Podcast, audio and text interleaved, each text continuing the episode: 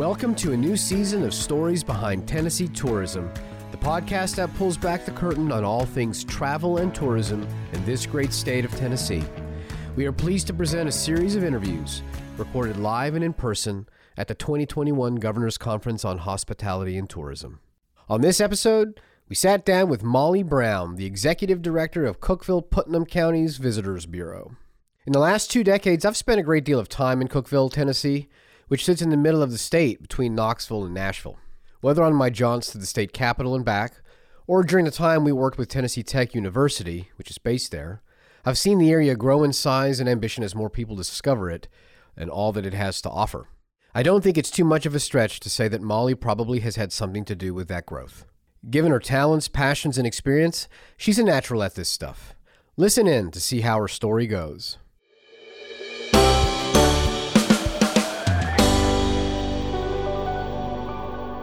Molly, thank you so much for joining us on these, this podcast, the uh, uh, Stories of Tennessee. We're live and alive here at the uh, Governor's Conference Tourism 2021, which is a blessing, right? Because Absolutely. it could have been that this did not happen and we wouldn't be doing this Yeah, in person. thank you. I also appreciate you doing this back in 2019 with Chris too. So that was that was a great episode, and, and I appreciate you coming back on. Let's start with easy questions. Okay. Tell me about yourself, what you do. All right. Well, uh, I am the executive director of the Visitors Bureau in Cookeville, Putnam County. Uh, worked in tourism, gosh, for 16 years. So everything from the bed and breakfast industry to working for the state tourism department to uh, PR and marketing, and so you know, just love tourism and being able to share the stories of Tennessee and share our backyard as a destination. How long ago did you make the leap from uh, TDTD to uh, Cookeville? Actually, um, I was in Cookeville and then kind of got recruited by Cindy Dupree, the Yeah? the previous PR director Yeah. for the state. And Oh, uh, Cindy. I went I went to the state for about a year and a half, and then Zach Ledbetter, who's actually at the state now, Yeah. um, he recruited me to come back to Cookeville. Yeah. So I've been back for five years. Actually, this past Sunday. Congratulations. Yeah. That's actually that's that's one of the uh, reasons I, I hit on that is because you know we're sort of celebrating all these anniversaries Mm-hmm. right now, right? The first big thing, obviously, is the state of Tennessee's 225th birthday Mm-hmm. this year. Design Sensory hit our 20th milestone this year, and you get five years at, at Cookeville. That's fantastic. I don't think you would have anticipated. You know the pandemic when you took on the Cookeville job. Absolutely not. No, Uh, uh, and so I asked this sort of question just because it, it's uh, it's such an interesting one for everybody, you know, especially with the theme of this conference. Can you name a memorable moment? What are, what's a top memorable moment of the last, you know, 10, 20 years for you oh gosh. in this industry? in this industry? Well, I mean, I guess it depends on as far as do you mean like in an experience that I've gotten to be a part of as far as a project or just as for Tennessee in general? no, it can be it can be in anything. I think a personal story would be great too. Yeah. Well, um, when I worked for the state, one of the biggest things that uh, stands out for me is getting to do a project with Dolly Parton. Um, and Peter Greenberg. So, one of the biggest stars in general Yeah. on the planet, Yeah. and then one of the top travel writers in the world. And being able to be in Studio B, where Elvis recorded, and see the two of them sit down at a piano together and Wow. just sitting there in that window watching them interact with each other and Dolly singing and they brought a mic out and they told her it was Porter's and she got really teary eyed and just to, to be there. I get chills even thinking about it now. But those kind of things you know tur- tourism definitely creates emotion. And you could tell that in in the video that they were taking at the time too. Like it really captures. And um, that was probably one of my biggest moments of being able to do to say I did something with her. What was she? What was that? A, a project you were working on? Was she doing something for the state? So she was working with the state, and it was a, a trip across Tennessee. So she started in Memphis, and then came across to Nashville, and then back across to East Tennessee. And um, Peter wanted to, to travel across Tennessee with Dolly, and so we got to help kind of orchestrate that. Oh, that's a beautiful concept too. Yeah. It's amazing to me, just as an aside, how everybody, you know, on my way up here to Murfreesboro, I, I had started listening to a bunch of uh, um, podcasts from 2019. I was just kind of getting back in the groove a little bit because I just it's kind of weird. You feel a little rusty, you know, getting back out again, and it's amazing to me how consistently and cumulatively everybody refers to Dolly in the highest of uh, uh, superlatives of accolades and just how such a genuine, wonderful, caring person she is. Oh, absolutely. It's, um, Everybody wants to be like her. Yeah. And uh, that's tremendous, and certainly she is what possibly one the icon of the state of Tennessee. Possibly the well, she is. Dolly, Elvis, Jack. Those are sort of like our, you know, three legs on the Mm-hmm. Tennessee is known on the first name basis of those three for sure. Absolutely. So that's a that's an incredible memory. Um, I'm going to shift now to kind of the present day a little bit, and you know, with you at five years at, at Cookeville, Putnam County, um, I want to talk a little bit about the challenges of sure the last 18 months, but really just the question is like, what are the learnings from the last 18 months? It's something. You know, because it's yeah, everybody's gone through challenges and adversities, but it's what you learn that you know, is what you take hopefully with you and makes you stronger, right? So, is there something that you can share um, from what you've had to deal with um, that could perhaps perhaps help people uh, do better? Um, I think, you know, being able to be adaptive, but I think that's something we've all had to learn, and to be creative, think outside the box. Like, how can we market in a way, you know, people are scared to travel, so what can we do to help them to feel safe traveling? And, you know, thankfully for us, we're an outdoor destination. We were able to really like embrace that and, and do everything we possibly could to try to create these trip itineraries and backroading and all the ways that people could still safely travel and come to our destination. And, and thankfully, we were able to, to sustain. We were still down in numbers, but not compared to some of the other other destinations. destinations. Yeah. There's sort of a confluence of things there. You mentioned you being such a beautiful outdoor destination. The area is blessed with beautiful natural resources. Do you feel like you have seen a lot of people discover that area for the first time or is it people who are you know kind of discovering their backyard you know like what what's the mix is it is it people who are coming f- from quite a bit of a way out and discovering that area or is it you know people that are 30 minutes away just realizing what they have at home I think it's both. I think with us being located between Nashville and Knoxville and just north of Chattanooga, we were able to get a lot of people who were looking at those bigger metro areas originally, and then they thought, well, we need to find somewhere that's a little less populated to visit. And so they saw us on the map. But then I think in those cities, we saw people looking for that weekend getaway or a little staycation kind of opportunity.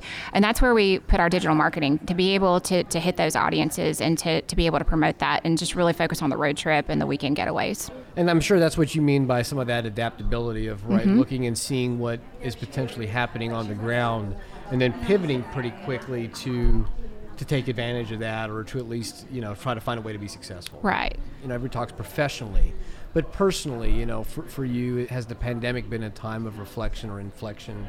You know, what what's allowed you to maintain your level of commitment? What's inspired you through some of these tougher times? with this industry, I live and breathe my job. So I can't even go on vacation without thinking about, oh, well, there's a great idea that we could use, you know, like, because you never turn your tourism brain off, when, especially, you know, when I love to travel. So Right. um, I'm always inspired by that and being able to to take the time to rest. Um, there has been a lot of reflection, but and you know if you don't take your vacation days, you're giving yourself a pay cut. And so right. taking the vacation days, taking the time to get away and really regroup and and to just you know be able to take in what's different and to, to be inspired.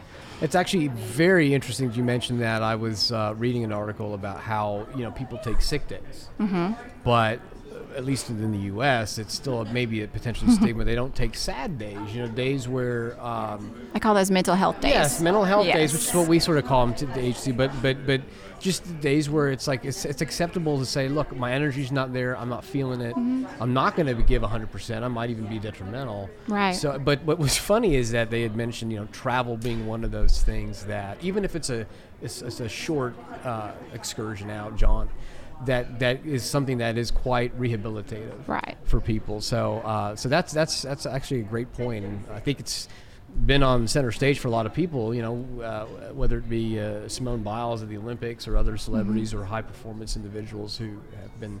Uh, open and a bit more vulnerable with you know the times they don't feel so great. You know. Let me ask another question then. You know, I'm happy to hear that people are embracing your destination for the genuine reasons and the value propositions that it has. Do you feel like the future has more of that? And what I'm getting at is, you know, COVID's not just going to go away. Right. Um, you know, more than likely, we're all just going to have to learn to live with it. You know, what does the future hold, in your opinion, for you know travel for tourism, hospitality, and, and for the things that need to happen to move forward? Yeah, I think we just have to be smart about how we market, and you know, I think obviously safe travel has been that messaging that we we've been doing, but we really are focusing. Like for us, we're focusing a lot in digital, so we can always be altering the messaging as we go, based on whatever status we are at. And right. you know, is it masking? Is it social distancing?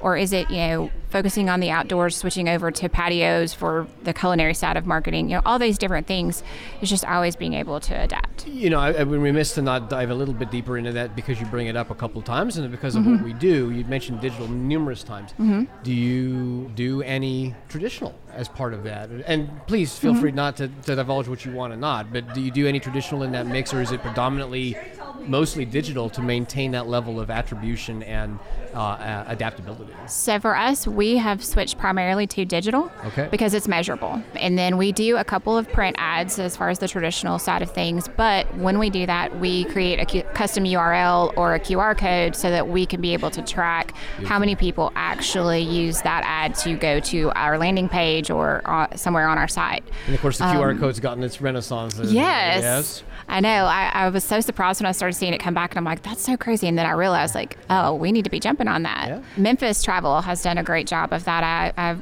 traveled there for an event uh, that the Tennessee Whiskey Trail did a few months ago. Right. And everywhere I looked around, there was a different QR code, and every single one took to a different page on the Memphis Travel website. I was like, that's brilliant. So how can we start incorporating that in Cookeville? Because I'm always trying, even if I'm traveling, I'm always being inspired. Yeah, I love it. Just to wrap, what I want to sort of ask you is post-pandemic adventure. Mm-hmm. Everybody gets into this because in one shape or way or another, they love travel. Right what would your you know assuming the world just opened up tomorrow what is the next adventure or destination that you that's on your bucket list that you just want to uh, experience? Peru and brazil are on my list. Uh, my best friend actually used to live in peru and she's constantly telling me we have to go. And then uh, my other best friend from like elementary school uh, actually just moved back to the states from brazil but she's constantly wanting to go back because she married a brazilian man and um, going back and visiting his family. So uh, those are some of the top two international. Um, and then domestic domestic, where would you go? I'm trying to get a trip to Colorado right now. We've tried to plan two different trips, and COVID has postponed both of those. So we're looking now at hopefully doing that for New Year's. Oh, that's going to be incredible. Yeah. Do you, you, do you ski? I don't. For me, I want to go because of the outdoors, the hiking, the craft breweries, all of that side of, of Colorado. So we were planning to do a fly into Denver and then just road trip all throughout the area. That's incredible. First of all, wish you safe travels, and I do hope that uh, that you get the chance to do those things very soon here. Thank you. So thank you so much for being on the podcast. Well, thank you for having me on. It's always a pleasure.